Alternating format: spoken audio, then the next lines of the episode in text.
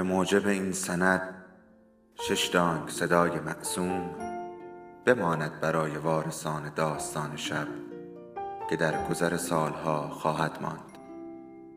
ارادتمند داستان شب.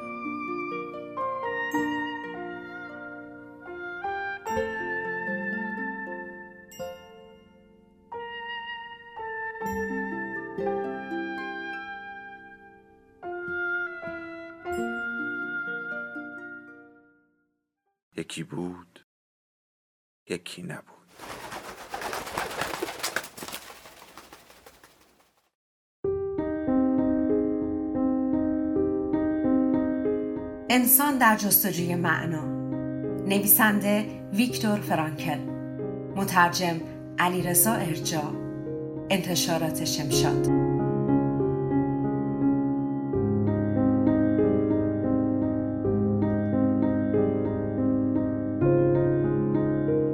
ادامه بخش اول تجاربی از اردوگاه کار اجباری.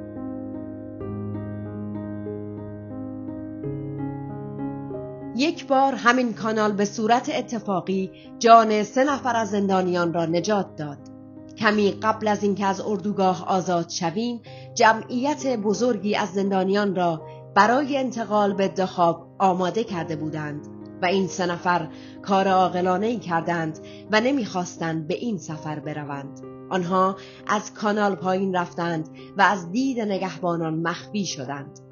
من هم با خونسردی تمام روی در آن نشستم و مشغول بازی کودکانه پرتاب سنگریزه به طرف سیمخاردارها شدم. نگهبان با نگاه کردن به من لحظه مکس کرد اما به راهش ادامه داد و من هم در اولین فرصت به آن سه نفر اطلاع دادم که خیالتان راحت خطر رفت شد. برای فردی که بودن در اردوگاه را تجربه نکرده خیلی دشوار است درک کند. زندگی یک انسان در آنجا تا چه حد جایگاه بیارزشی داشت. فرد زندانی دیگر سرسخت شده بود و تنها زمانی متوجه این چنین نادیده گرفتن ارزش انسانی می‌شد که گروه بیماران آماده انتقال به مکانی دیگر بودند. بدنهای لاغر و بیرمق افراد بیمار بر روی گاری دوچرخ که به وسیله زندانیان دیگر در برف و کولاک کیلومترها تا اردوگاه دیگری کشیده می‌شد ریخته شده بودند اگر بیماری قبل از انتقال به اردوگاه دیگر جان خود را از دست می‌داد باز هم جسد او را به همراه سایر بیماران سوار برگاری می کردند زیرا لیست اسامی تنها چیزی بود که ارزش داشت و باید کامل و دقیق می بود. یک زندانی فقط به خاطر اینکه شماره داشت شمرده می‌شد وگرنه هیچ ارزش دیگری نداشت. زندانیان زنده یا مرده تبدیل به یک شماره شده بودند و زندگی آن شماره هیچ اهمیتی نداشت. حتی چیزهایی که در پشت آن شماره و زندگی از جمله سرنوشت، تاریخ و نام یک مرد نهفته بود کمتر از این حرفها ارزش داشت.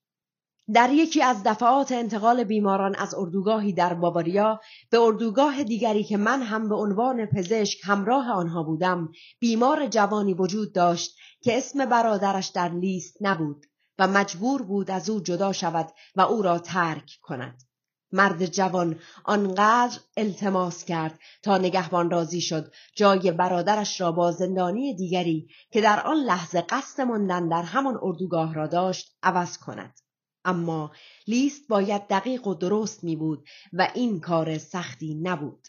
فقط کافی بود شماره هایشان را با هم عوض کنند. همانطور که قبلا اشاره کرده بودم ما هیچ گونه مدرک شناسایی از خودمان نداشتیم. همین که صاحب بدنهایی بودیم که هنوز نفس میکشیدن خوششانس بودیم. باقی چیزهای مرتبط با ما از جمله کهن پارچه هایی که به اسم لباس بر تن نحیفمان بود تنها زمانی که به عنوان بیمار انتقال داده می شدیم به دردمان می خورد. زندانیان بیچاره ای که جانشان را از دست داده بودند با نگاه های گستاخانه ای برانداز می شدند تا مبادا کفش یا لباس بهتر و به درد بخورتری داشته باشند. به هر حال سرنوشت آنها به اتمام رسیده بود و پروندهشان مهرموم شده بود. اما آنهایی که در اردوگاه ماندگار شده بودند و هنوز رمقی برای کار کردن داشتند مجبور بودند به هر وسیله‌ای که می توانستند شانس زنده ماندنشان را بیشتر کنند. آنها دیگر احساساتی نبودند. زندانیان زندگی خودشان را کاملا وابسته به حس و حال نگهبانان می‌دیدند بازی سرنوشت و همین موضوع بیشتر از شرایط اردوگاه آنها را از انسان بودن دور می کرد. زمانی که در آشویتس بودم قانونی را برای خودم تعیین کردم که ثابت می کرد آدم خوبی هستم و بیشتر دوستانم هم بعدا از آن پیروی کردند.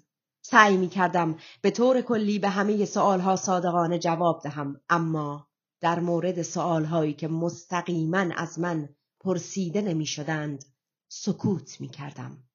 اگر سنم را می پرسیدند جواب می دادم. اگر در مورد شغلم می پرسیدند می گفتم پزشک و دیگر توضیح اضافه نمی دادم. صبح اولین روز در آشویتس یک افسر اس به محبته رژه آمد. ما باید به گروه های مختلفی تقسیم شدیم. افراد بالای چهل سال، افراد زیر چهل سال، آهنگرها، مکانیکها و غیره. بعد ما را معاینه کردند تا آنهایی را که فتق دارند جدا کنند که بعضی از زندانیان مجبور شدند گروه دیگری تشکیل دهند گروهی که من در آن بودم به کلبه دیگری هدایت شد و در آنجا یک بار دیگر به صف ایستادیم بعد از اینکه دوباره نظم گروه شکل گرفت و به سوالهایی مرتبط به سن و شغل پاسخ دادیم به گروه کوچک دیگری فرستاده شدم دوباره به کلبه دیگری فرستاده شدیم و به گروه های کوچکی تقسیم شدیم. این روند چندین بار تکرار شد و از اینکه خودم را در میان افراد غریبه ای می دیدم که به زبانهای نامفهومی حرف می زدند حسابی کلافه بودم. بالاخره تقسیم بندی نهایی انجام شد و من به همان گروهی که در کلبه اول با هم بودیم برگشتم.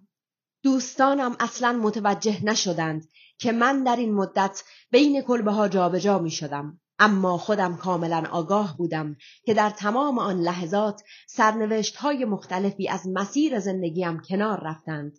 زمانی که کاروان بیماران آماده انتقال به اردوگاه استراحت بود از آنجایی که به تعدادی پزشک هم نیاز داشتند اسم من که همان شماره بود در لیست آنها بود اما هیچ کس باور نداشت که مقصد واقعیمان اردوگاه استراحت باشد. چند هفته قبل کاربانی از بیماران مشابه ما آماده انتقال بود و همه آنها بر این باور بودند که مقصدشان کوره های آدم سوزی است. وقتی مسئولین اردوگاه گزارش دادند که کسانی که برای شیفت شب داوطلب شوند اسمشان از لیست اسامی خط خواهد خورد حدود هشتاد و دو زندانی فورا داوطلب شدند پانزده دقیقه بعد اعزام کاروان لغو شد ولی آن هشتاد و دو نفر برای شیفت شب به کار گرفته شدند. برای بیشتر آنها این به معنی تعویق مرگ به یکی دو هفته آینده بود. حالا برای دومین بار کاروانی آماده انتقال به اردوگاه استراحت بود. باز هم کسی نمی‌دانست این حقه برای استفاده و کار کشیدن حد اکثری از افراد بیمار در حال مرگ. یا به کوره های آدم سوزی منتقل می شوند و یا برای استراحت به اردوگاه استراحت واقعی منتقل می شوند. پزشک ارشد که هنوز به من لطف داشت ساعت یک روب مانده به ده شب آرام در گوشم گفت به اتاق نگهبانی سپردم که تو هنوز می‌توانی اسمت را از لیست خط بزنی و تا ساعت ده فرصت داری تصمیم بگیری. به او گفتم من از آن دست آدمهایی هستم که یاد گرفتم اجازه دهم سرنوشت خودش برایم تصمیم بگیرد. گفتم ترجیح می دهم در کنار دوستانم باقی بمانم. ترحم خاصی در نگاهش دیده می‌شد. گویی واقعیت ماجرا را می‌دانست. دستم را به آرامی فشرد. گویی خداحافظی از زندگی بود نه خداحافظی برای زندگی. آرام آرام به کلبه بازگشتم و آنجا یکی از دوستان خوبم را دیدم که منتظرم بود. با اندوه فراوان پرسید واقعا تصمیم داری همراه آنها بروی؟ بله می‌روم. اشک از چشمانش جاری شد و من سعی کردم آرامشم را حفظ کنم. وقتش رسیده بود کاری انجام دهم. وصیت کردم. گوش کن اتو. اگر نتوانستم دیگر به خانه و پیش همسرم برگردم و اگر موفق شدی او را دوباره ببینی به او بگو که من هر روز و هر ساعت به او فکر می کردم و در موردش حرف می زدم خواهش می کنم فراموش نکن. به او بگو بیشتر از هر کسی یا چیزی عاشق او بودم. بگو درست است که زمان زیادی از ازدواجمان نگذشت اما همان مدت کمی که با هم گذراندیم برای تمام عمرم کافی بود. و جبران تمام کاستی ها را کرد حتی با وجود سختی هایی که در اینجا کشیدیم. اوتو تو الان کجایی؟ خدا رو شکر هنوز زنده ای از آخرین باری که با هم بودیم چه اتفاقی برایت افتاد؟ توانستی همسرت را دوباره ببینی؟ علا رقم های کودکانت وسیعتم را لغت به لغت به خاطر سپردی؟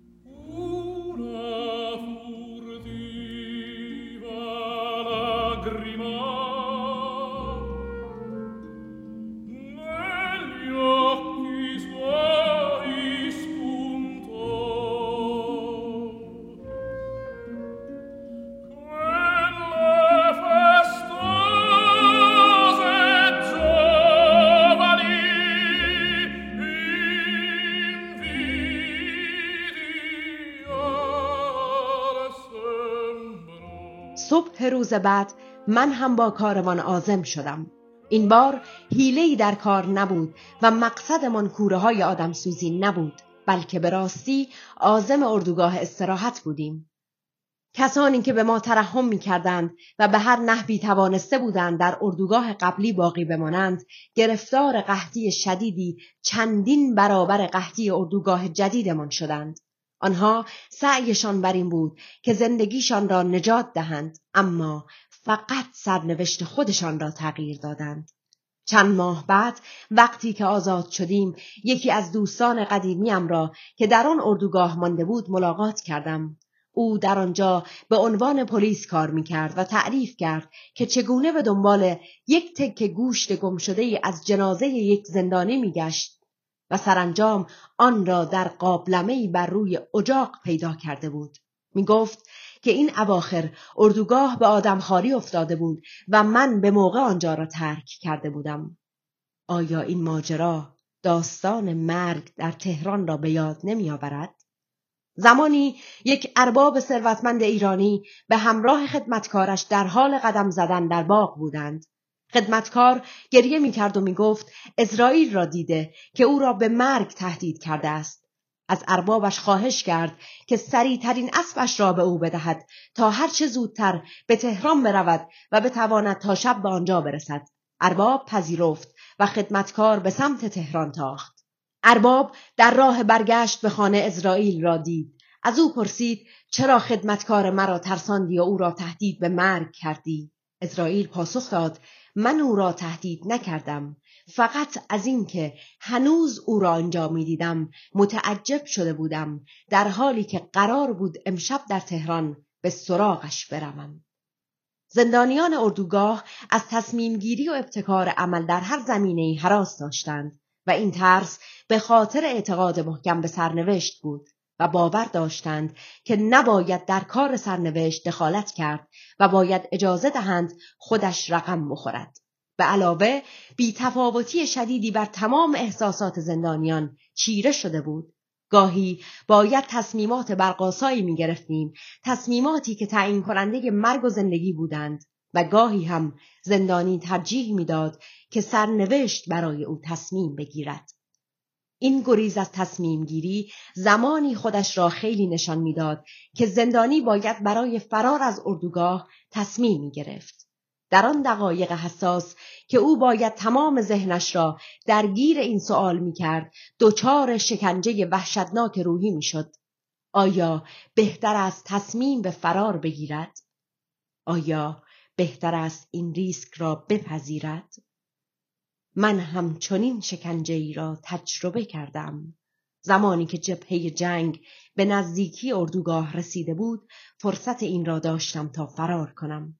یکی از دوستانم که برای ارائه خدمات پزشکی باید به کلبه خارج از اردوگاه می‌رفت تصمیم به فرار از اردوگاه را داشت و می‌خواست من را هم همراه خودش ببرد.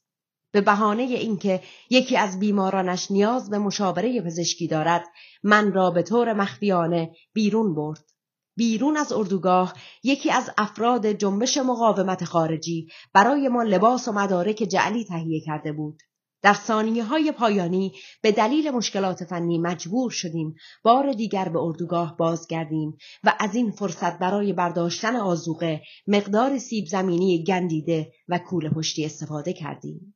با شتاب وارد کلبه ای که محل نگهداری زنان زندانی بود شدیم. کلبه خالی بود و زندانیان را به اردوگاه دیگری انتقال داده بودند. همه جا به هم ریخته بود و مشخص بود زنان مقداری خرتوپرت برداشته و فرار کرده بودند. هنوز مقداری حسیر، لباس کهنه، غذای کپک زده و کاسه های سفالی شکسته وجود داشت. بعضی از کاسه ها هنوز هم قابل استفاده بودند و برای ما خیلی ارزش داشتند. اما تصمیم گرفتیم که آنها را بر نداریم. بعدها متوجه شدیم که به دلیل سختی شرایط زنان نه تنها در آن کاسه ها غذا میخوردند بلکه به جای لگن و کاسه توالت هم از آن استفاده می‌کردند. داشتن هر گونه وسیله آشپزی در کلبه به شدت ممنوع بود. با این حال بعضی از زندانیان مجبور به زیر پا گذاشتن این قانون می شدند. به خصوص آنهایی که با بیماری تیفوس دست و پنجه نرم کردند و ضعیفتر از آن بودند که حتی با کمک دوستانشان به بیرون بروند. من کشیک دادم و رفیقم به سرعت به داخل کلبه رفت و با یک کوله پشتی که زیر کتش مخفی کرده بود بیرون آمد. کوله پشتی دیگری را داخل کلبه دیده بود و قرار بود من آن را بیاورم. پس این بار او دیدبانی داد و من به داخل رفتم. همانطور که لابلای زباله ها مشغول جستجو بودم کول پشتی و یک مسواک هم پیدا کردم ناگهان در میان آن همه وسایلی که زندانیان جا گذاشته بودند جسد یک زن را دیدم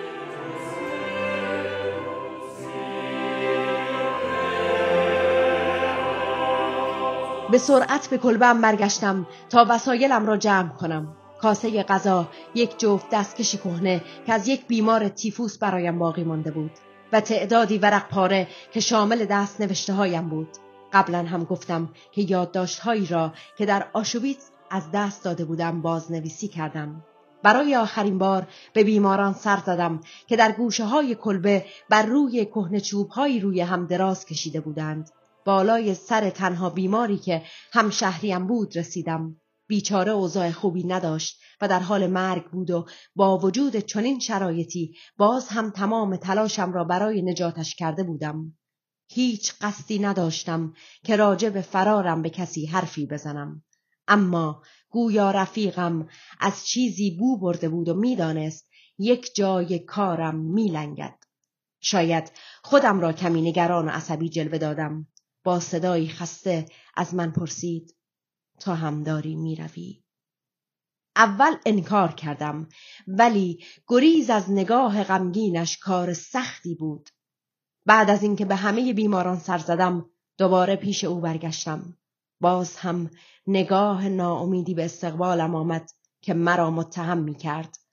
احساس ناخوشایندی که وجودم را در بر گرفته بود بعد از اینکه به او گفتم من هم می‌خواهم فرار کنم چندین برابر شد.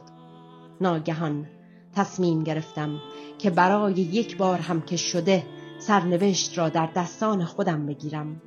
به خارج از کلبه دویدم و به دوستم گفتم که نمی‌توانم همراه او بروم. به محض اینکه با قاطعیت تمام به او گفتم تصمیم خودم را گرفتم و می‌خواهم در کنار بیماران بمانم. آن احساس ناخوشایند از وجودم خارج شد. نمی‌دانستم روزهای آینده چه چیزی با خودشان به همراه خواهند آورد اما چنان آرامش درونی را در خودم احساس می کردم که قبلا هرگز تجربهش نکرده بودم. به داخل کلبه برگشتم و در کنار همشهریم نشستم و سعی کردم دلاریش بدهم. بعد از آن با سایر بیماران که در تب سوزان هزیان می‌گفتند شروع به حرف زدن کردم تا آرامشان کنم. آخرین روز زندگی در اردوگاه از راه رسید.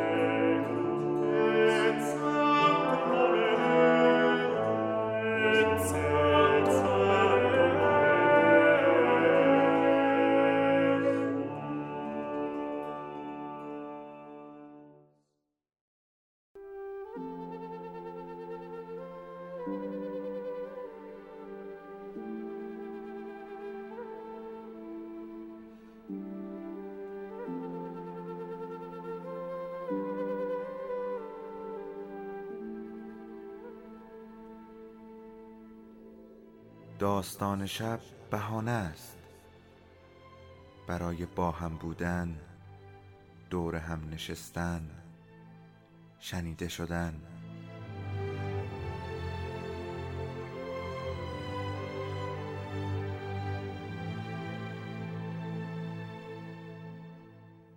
صدای افسانه ها رو میشنویم